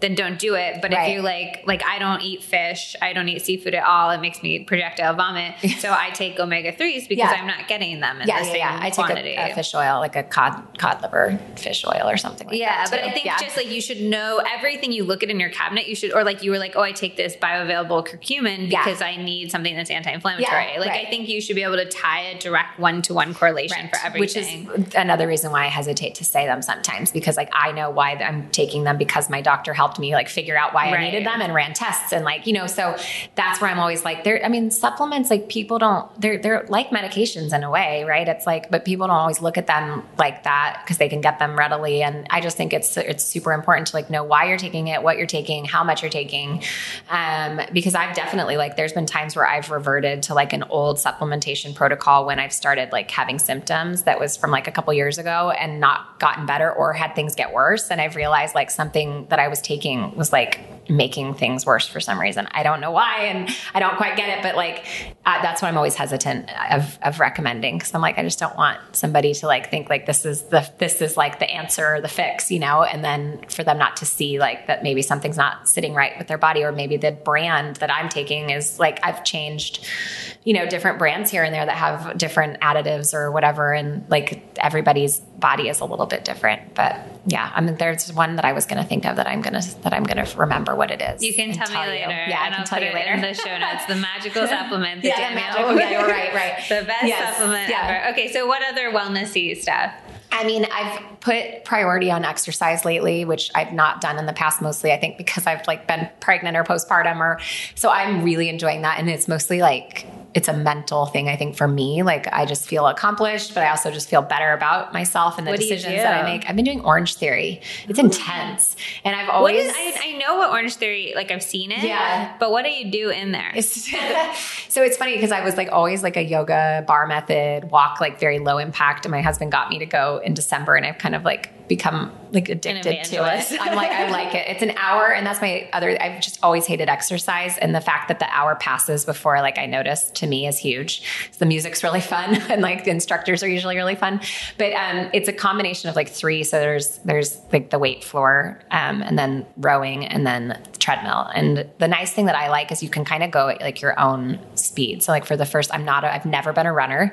So for the first like six months that I went, I you can do power walking like on an incline, which I felt like was really great and it still got my heart rate up. And then like on the weight floor, you can do like eight pound weights if you want, right? So it's like it's nice because it's kind of like it's not pushing you to I don't know to like be all like you know like yoked. So I like it, and I felt so it's like I mean it's, it's all about like getting into the orange zone, which is like I don't don't don't ask me the science between it, but it's raising and like getting your heart rate to kind of come back down and go back up a lot. I don't I'm, not, I'm probably not it's explaining like a high it, but- intensity interval Yes, training exactly. vibe. Yes. Okay. Yes. So I like it. It's it's been good for me, and I've noticed like difference in my body and just everything. So, and then uh, I am terrible at meditating. My functional practitioner keeps telling me that I have to do it, and I've like tried so many times, and I'm working on it. And like I Is understand. it just like fitting it into your day? yes, and and like Are you bored? uh, both, all of it, all of it. And I'm so distracted so easily. and My brain's constantly running. And I know you're supposed to like let your brain go and then bring it back. And I'm just like, it's just, and it's more of just like getting to be a habit. It's like, Yeah. I'll do it, I'll do it for like a day and then I won't do it for like six months. And then I'll do, you know, so, um, I'm, but I would love to because I know how good it can be for people. Um, but then I would say, um, like when I, I mean, I talked about like mental health, I think is super important. Like I started seeing a counselor, uh, like maybe a year ago, which I had never done before. And we've gone through some like emotional trauma and loss. And, and then I think even just like from my disease and everything we've gone through and getting to like actually talk about that to somebody and really not just like, I'm definitely like a, not a, like a harbor. Like I would keep stuff in. Like I just wouldn't be super open about emotions and like talking through things. And so I think that like mental health, I think is huge. Um, So switching gears a little bit, I have a few questions that I ask Yes. everybody. Um, and these are fun and easy. okay, so one is if you have 20 minutes every day, what's the best way to spend that to live a healthier, happier life? Take a nap. Take a nap. Okay. um, I, I Are you a I good don't know, napper? just- Can you just like lay down and Yes, nap? Oh, I'm man. like a. I, can like sleep in the plane and in the car and Oh, like I, hate mean you. I'm yeah. Um, I guess yeah. Take an, I would just yeah, or take a good nice walk like You're quiet, like, have a number of kids, and then you'll also Yeah, be able to nap true, very true. well. um, yeah, take a nap or just go like silently, like take a walk, like no podcasts, no social media, like just you out in nature, like just just by yourself. That's my dad's number one pet peeve is when we go hiking and people have headphones on. Yeah. And I also like get mad at that, but then I lost my headphones three days ago and I was like unwilling to walk to the grocery store because I was like, how will I listen to my music or my podcast? Yeah. And my husband was like, just walk Just to walk. the grocery store. Yeah, And it was crazy to me how I I thought of myself as all high and mighty because my dad and I would make fun of people. Yeah. Um, but I was that person, like Yeah. very much so. It's, I noticed that in New York, like everybody has their headphones on. And a part of that I think is like when we're talking about connecting with people and community, it's like headphones mean like don't talk to me. They you know? very- and I at work you especially say that in an office environment. Headphones on means don't talk to me, and headphones off means like I'm available. Right, or like on the airplane. It's like if you don't want to talk to Yeah, your you neighbor, just it's like headphones on. Headphones on. But I mean, when I'm here, because I don't know my way around, I don't put headphones in usually. And I think it's fascinating just like walk the street and be walking where you're supposed to going, but you're just like hearing people's conversations and the noises and like I don't know. I just I prefer to not have them in because you really don't hear anything else. You know? I love little bits of people's conversations because I'm always like, oh my gosh, that person has like a whole life. Yeah, yeah, yeah. I just find that so like they're going home to like fight with their partner, or, like have hot sex, or like eat weird, and I just find it so weird. It is. It's really because you have these one second interactions you're four hundred thousand times a Right. day. You know, Right. Um, okay, so what else? I'm like distracted Oh, yeah, by sorry. thinking about my 20 head, minutes. Yeah, 20 Next minutes. time. And um, what does success mean like mean to you? And do you feel like you are successful? Oh, uh, success. Well, I'll start with saying yes. I feel like I am successful, and that is because I'm staying like I'm I'm constantly achieving what I set out to do, which was to share my story in hopes of helping people. So I feel like I've, I mean, there's like the tangible success of my books and all that kind of stuff, but honestly, that's like not what's important. Like everything I do is to try to help somebody else not suffer and not be as sick and not like go through the many years that I had to go through to like find food as healing. So, so yes, I think I've I've succeeded in that. Are you motivated by money? Like, and if so, how much? how much money, or like no, how, how, much like, am I motivated? How much like, does well. money drive your decisions? and does the idea of being like wealthy appeal to you? I mean, I want my kids and our family to to like be comfortable and I don't want to have to worry. Like I worried about money all through college and like in our newlywed years. So yes, in a way, like I, I want to feel stable. Um, I do like, I'm like, I do like, I'm not going to lie and be like, I don't care about nice things or anything. I've always had a little bit of like champagne taste on like a beer budget back in the day. Like I, I mean, I'm like, classic will like go to a, a, rack and see something and like immediately my hand touches like the most expensive thing. It's just a bad thing. But I'm not motivated in like what I do by money. I mean, literally. I would consider myself very business savvy at the same time and I definitely like have grown to see what I'm worth and will negotiate and get more than like somebody originally offers. So in that way like I mean this is this is a business now if you will and I I run it like a business. So I guess I mean definitely there's like finances involved in that. But um but like I would never do something that wasn't like Uh, kind of part of like my true north just because somebody offered me like a bunch a of money. Of money yeah. to do it. Yeah. I'm constantly astonished by how much I can ask for more money and people are just like, sure. and I'm like, so if I hadn't asked, I would just oh, have a thousand dollars less right now. Yeah, and they're yeah. like, yep. yep. And I'm just like, what? Yeah. They try to, I mean, gosh, why not? Like if you're the business owner, like you try to get away with the lowest you can. And I know, like, but like, know, they don't even negotiate when I ask. They're just like, okay. okay. and I'm just like, cool. I mean, that's, great. Like, yeah, no, it's really, it's, but it just, it like, it makes me want to tell all of my friends, like, just try, try it. And, and when people do say yeah. no, they're not like, oh, I don't want to work with you. They're like, right. no, we no. can only do this much. Yeah.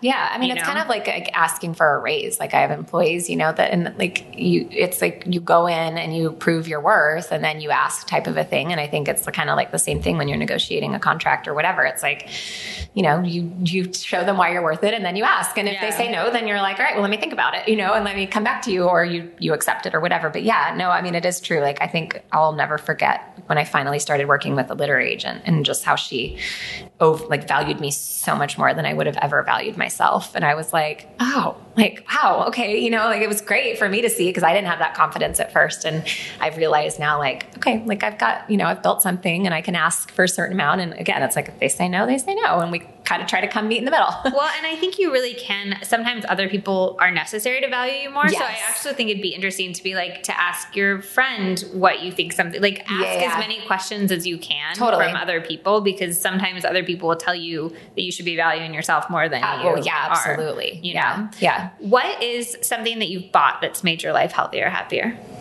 Oh, gosh.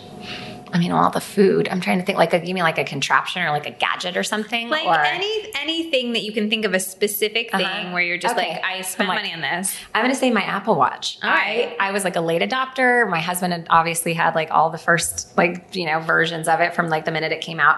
Um, and he talked me into getting one around Christmas time. And there's a couple reasons. First of all, it has totally made me healthier, like physically because of the rings that you close, like getting, so there's like three rings. It's like standing, exercise, and moving, or I don't know what it is. Anyways, and so it makes like because I do sit at a desk a lot of the day, like so it makes sure that it pings you to like stand up, and then at the end of the day, it basically like if you don't close the blue ring, it means you didn't stand up enough. And oh, it so, like gamifies it. Yeah, a little bit. Um, and so and then like in terms of just exercising and steps and stuff, like it it it'll like you know like the rings. So basically, so you want to like have all the rings closed. Is it ten thousand for steps? I don't know what it actually. I think you can set like you can okay. set based on like I don't know what age you are, female, male, that kind of a thing. So that like just physically wise, like I mean, it's kind of embarrassing, but like if it's almost closed at the end of the day, I'll like run in place by my bed. it's like totally become like it's a little bit unhealthy, but but also healthier.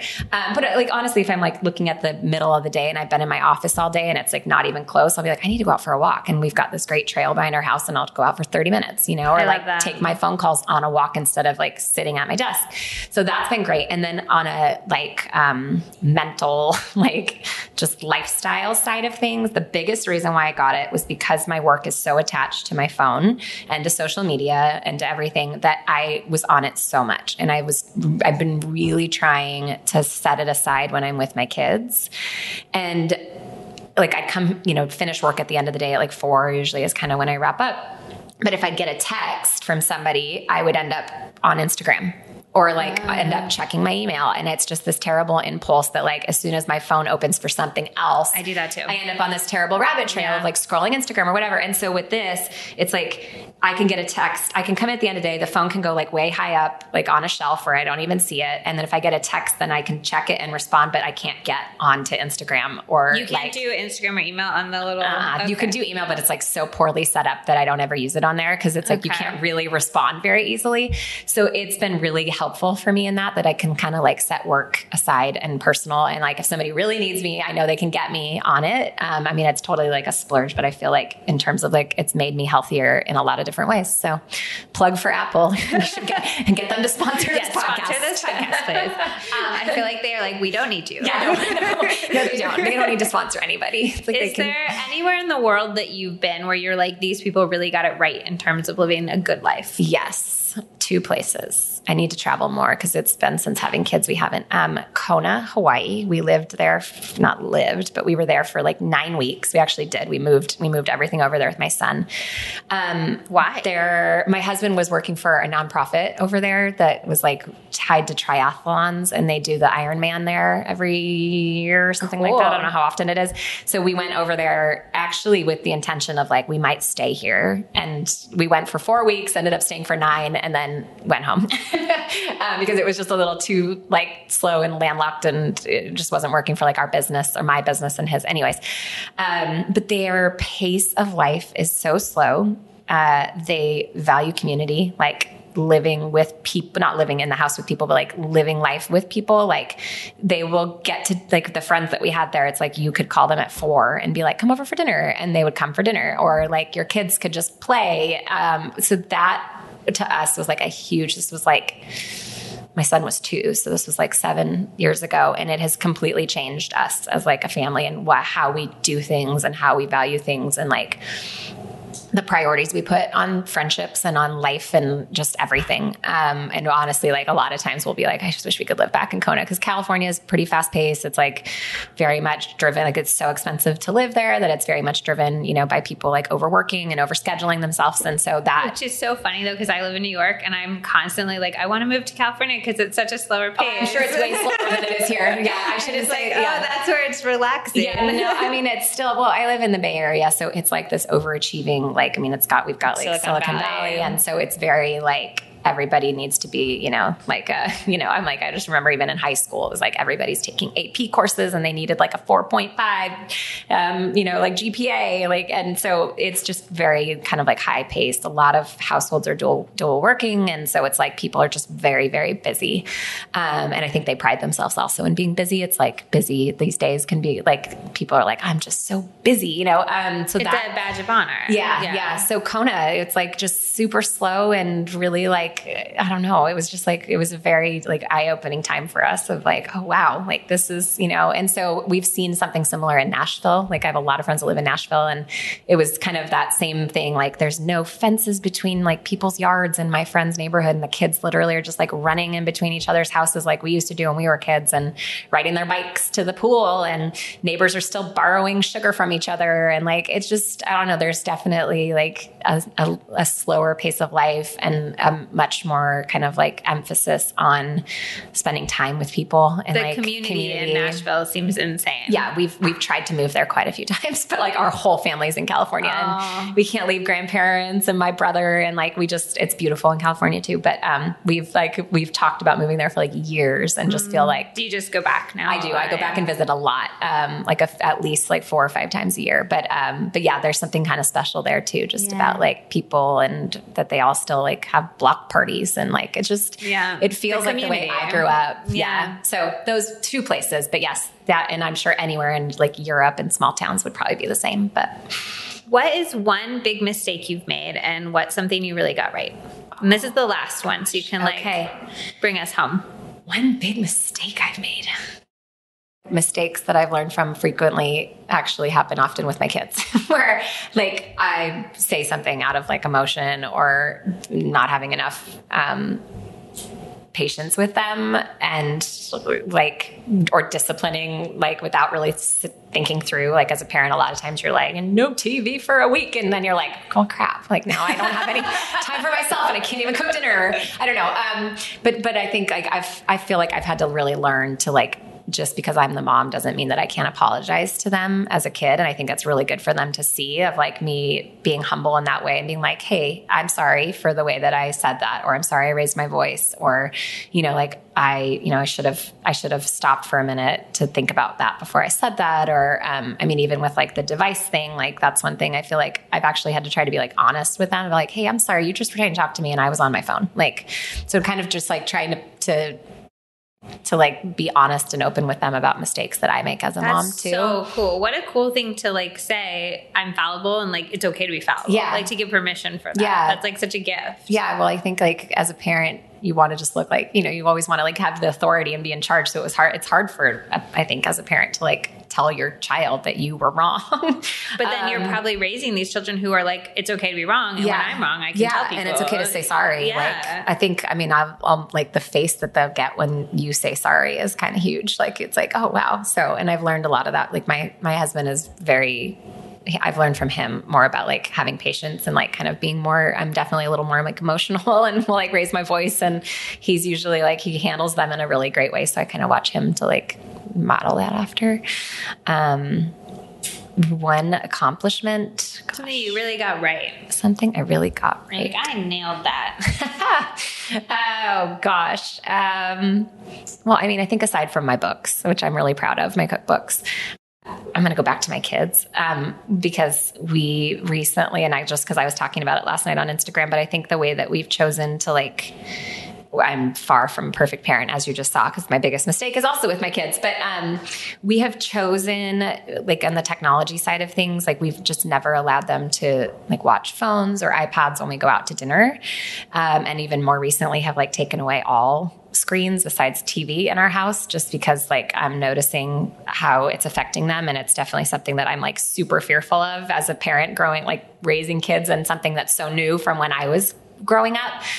Um, so I feel like we've gotten that right, honestly, because like they can sit at dinner and color and have a conversation and not like have to be watching a show or playing a game. I mean, we like on t- on like long plane rides and stuff like that, like we totally allow it, but it's always been really important for us to like feel like they can have a conversation with each other with with like us with other adults. And um, i'm proud of that. Like and it's hard. Like it's not something like a lot of times we'll be out to dinner and my husband and i are like we could have such a better dinner right now if they were just like watching a show yeah. right? Like that's why parents do it because they're quiet and they don't like scream and you know complain or whatever. And i'm like we but but we have date nights instead where we leave them home we get our time. And i'm like if we're going to go out to dinner as a family i would like to be as a family and not them watching something and us sitting and chatting. And that's something that's like, it's hard to enforce, especially when lots of other kids around them are on it. But I feel like we're like, we're proud of, I'm kind of proud of that. Yeah, like, I love that. Yeah. I was going to so. say the one that you really got right was chasing down your husband. totally. That was the best decision I ever made. It was chasing my husband down. Yeah. He I, should, I feel like you should listen to this podcast as like a love letter to him.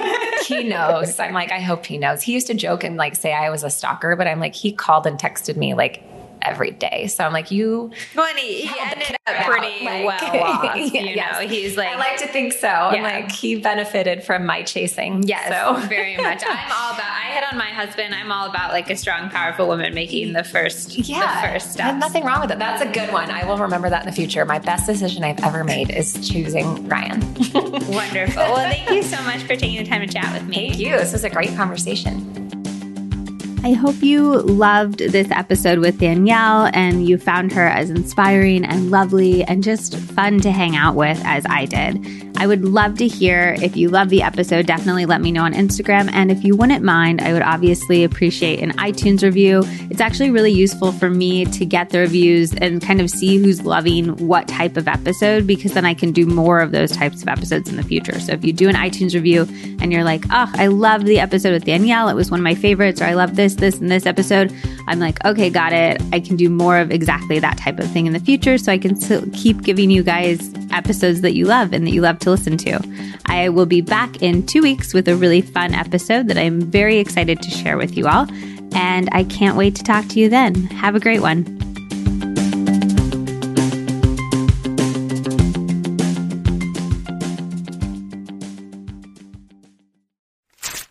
Taking care of your health isn't always easy, but it should at least be simple. That's why for more than five years now, I've been drinking AG1. It's just one scoop mixed in water, and it makes me feel energized and focused without any kind of caffeine jitters. I discovered AG1 after a ton of research because I was looking for one simple habit I could incorporate into my day that would support my entire body and cover my nutritional bases. No matter what the rest of the day looks like, I know that I'm getting essential brain, gut, and immune health support. I just mix a scoop of AG1 into my water. I think it tastes delicious too, which I know people are always nervous about, but I think it's like a tropical vanilla flavor and I crave it, especially because I associate the flavor with feeling so good. Of course, we're always trying to eat our fruits and vegetables and balance meals over here, but nobody is perfect. So AG1 helps support me with 75 vitamins, minerals, whole food source superfoods, and adaptogens. I especially love it for all of the travel I've been doing. I think it's a huge reason why I still feel so good and have avoided getting sick despite being on a plane a few times a week for so much of this year and having to eat out so often. AG1 is rigorously third party tested, which you know I always look out for. It also has less than one gram of sugar, no GMOs, and no artificial anything. AG1 is one of the highest quality products to elevate your health, and that's why I've partnered with them for so long. So, if you want to take ownership of your health, start with AG1. Try AG1 and get a free one year supply of vitamin D3 and K2 and five free AG1 travel packs with your first purchase exclusively at drinkag1.com slash Liz Moody.